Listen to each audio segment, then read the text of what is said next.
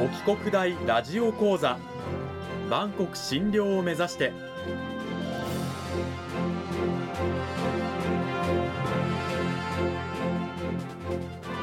番組タイトルにある万国診療とは世界の架け橋を意味する言葉です。この番組はアジアの十字路に位置するここ沖縄にある沖縄国際大学で日々どのような研究や教育が行われているのかを発信していく番組です。案内人はラジオ沖縄アナウンサー小橋川響が務めます。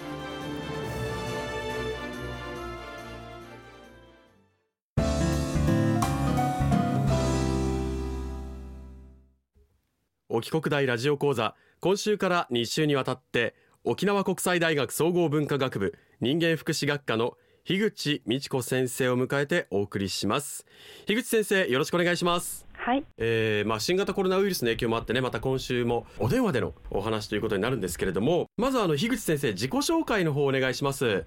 えー沖縄国際大学人間福祉学科の樋口と申します。と私はあの大学と大学院をあの卒業した後にあの平成元年から那覇の一律病院であの医療ソーシャルワーカーとして30年間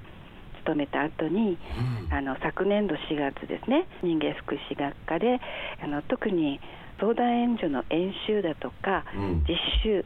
指導を担当する教員として赴任いたしました。なるほど、はい、そんな樋口先生をお迎えして今週から2週にわたって講義タイトル保健医療分野におけるソーシャルワークで、はい。えーお届けしていきたいと思います、はい、ソーシャルワーカーっていう言葉は聞いたことあるんですけれども、はい。そもそもどういう仕事でなぜそういうソーシャルワーカーという方は病院にいるんでしょうか？はい。まあ、ソーシャルっていうのは社会ですけれども人はいろいろあの日常的にいろんな役割を持って生活をしているわけですけれどもそれが例えばいろんな家族の問題だとかお仕事の問題だとか今まで自分で取り組めていたことが取り組めなくなった問題が起こったっていう時にですね特にあの社会経済的あるいはそのそれによって心理的に対処能力が落ちた方をその人自身が自分らしくあるいは他の方の力を借りて課題を解決できるように援助するっていうのがソーシャルワーカー。日本では今そのソーシャルワーカーの資格は社会福祉士ということになってますけれども、はい。はい、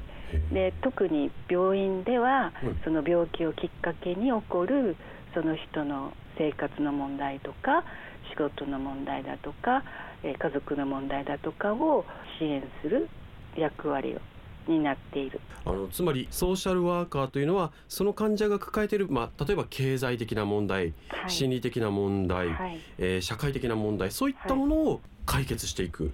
そうですね。県内には今どれぐらいいらっしゃるんでしょうか？えっと約180人くらいが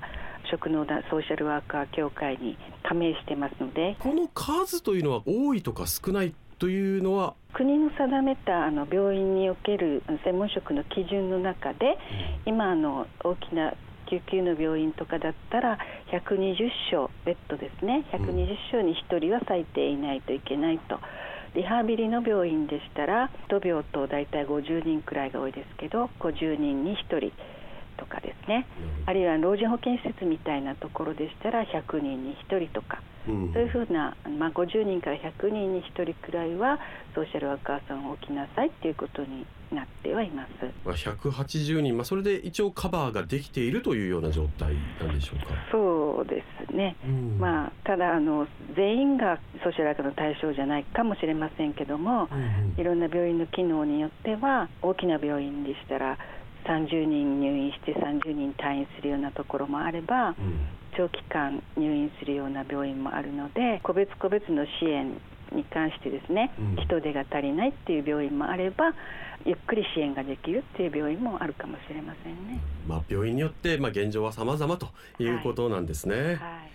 そんなソーシャルワーカーなんですけれども、はいそもそもどうしてこういう仕事ができた、できてきたんでしょうか、その経緯、背景というものはどうなってるんでしょうか？あの病気や怪我で入院すると、病状のことだけじゃなくて、医療費はどうしようとか、うん、仕事を休まなきゃいけないとか、家族の面倒を見なきゃいけないとかですね、いろんなそのこれまで果たしていた役割が果たせなくなるから安心して入院するための条件をこう整えないといけないですね、まずは。はい、はい、今はまたあのその仕事のこととか家族のこととかお金のことが中心ですけど昔は最初の頃は衛生環境が悪かったり仕事の環境が悪かったりして病気で受診する人の治療をして退院したりしてもまたあの入院してきたりとかですね、うん、そういう生活環境労働環境が悪いためにそこを改善しないと病気の治療が進まないとかっていうことがあったのでやっぱりそういう生活問題経済の問題仕事の問題を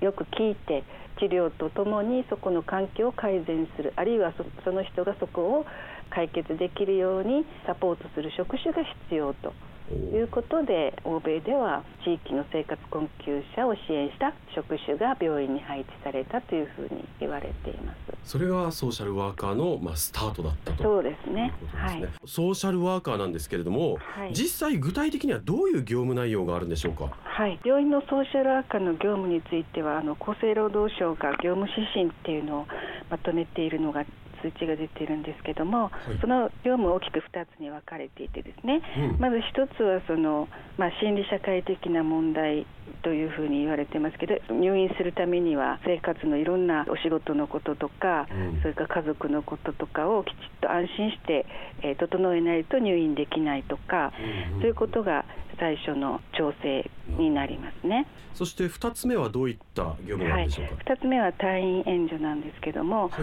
い、入院したらあの皆さん退院はするんですけど、ね、あの最近は皆さんよくご存知で大きな病院にはあまり長く入院できないとかいうこともだんだん皆さん分かってきてますけれども、うん、これまでとは違う生活をまた組み立てなきゃいけない。そういう新しい生活を構築しないといけないので退院先から始まりその後の自分の生活の見通しまで含めてですね、あの情報を集めるお手伝いから始まり決めていく作業ですね。っていうことをしないといけないのでそこの援助をします。まあ、人によってはこう退院することによって生活が人生が変わるのでその退院までの道筋を具体的に描く。そうですね。これが退院援助、はい、そして3つ目はどういったものがあるんでしょうか、はい、3つ目は社会復帰援助ですけど、まあ、社会復帰というとお仕事のことが中心になると思いますけど自分の病気とか障害があっても仕事ができるあるいは生活ができるようにそこの例えば会社の人だとかあるいは新しくあの仕事を探すとかですねハローワークだとか、うん、あるいはその NPO だとかそういう方たちと一緒に新しいその社会復帰の方法だとかあり方だとかを支援するっていうことですね。退院してはいそれでおしまいって放り出してしまうと、はい、あの社会復帰できない仕事に戻れないとかなった時に、ね、また今度心を病んで病院に戻ってくるとかってことになりかねませんからそうですね。そうならないように関係団体と連携しながら退院した後の社会復帰を支援する、はい、そうですね、そして4つ目の業務というのはどういったものが、はい。4つ目は受診受領援助ということになってますけども、えーま、言葉だけを聞くと、まあ、病院に見てもらうための援助、はい、そうですね、うん、例えば検診であのがんの疑いがありますとか、うん、あるいは精密検査を受けてくださいとか自分の病気の検査結果でどこでどんなふうなお医者さんがいてどんな専門の病院があってっていうのはほとんどの方はよくわからないので、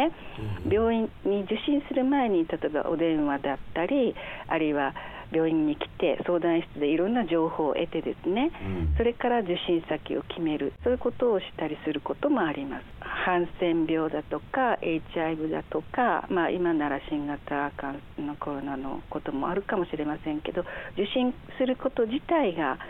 例えば差別につながるんじゃないかとか抵抗があるとか。だからそういうことを本人やご家族それから関係者含めて相談するということもありますね。はい、そして5つ目の業務はどういったものが、はい、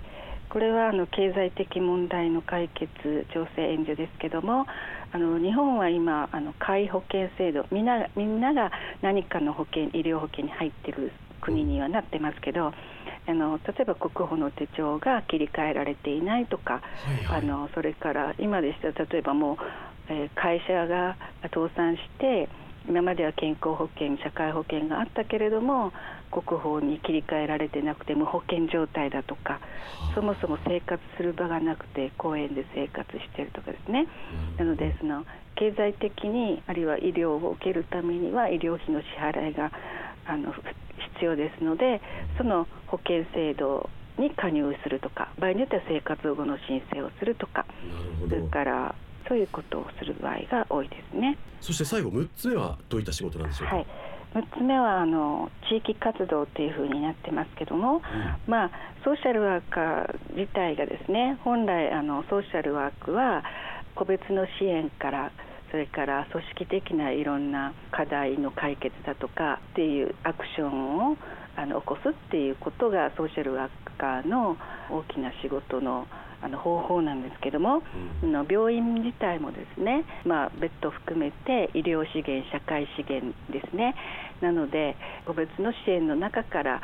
地域の課題あるいは制度の課題行政の方とか専門職の方たちと一緒に話し合いをしながら課題解決に向けて共同するというソーシャルアクションみたいなことですね。はい、実にこう多岐にわたってといいますかいろんな活動といいますかね支援を行ってるんですねソーシャルワーカーっていうのは。そうですね。はい。さあというわけで今週はですね沖国大まあ総合文化学部人間福祉学科の樋口美智子先生にお話を伺いました。樋口先生どうもありがとうございました。はい、ありがとうございました。さあというわけで今週はですね樋口美智子先生にソーシャルワーカーについてこの仕事が生まれてきた背景や業務についてお話を伺いましたけれども樋口先生それを踏まえて来週はどういったお話を聞かせていただけるんでしょうか？はい、えっと、来週はですねこの保健医療分野で今どのようなあの研究があるいは研究テーマがあのあるかっていうことを少しお話ししていきたいと思います、うん、それからまたそれを踏まえて今後の,、あの保健医療分野におけるソーシャルワーカーのあのあり方みたいなことについて少しお話ししたいと思います。来週は現状のソーシャルワーカーのま課題そしてそれを踏まえた上で求められるソーシャルワーカーとはどういったものかというお話になります。はい沖縄国際大学総合文化学部人間福祉学科の樋口美智子先生にお話を伺いました。樋口先生ありがとうございました。ありがとうございました。来週もよろしくお願いします。よろしくお願いします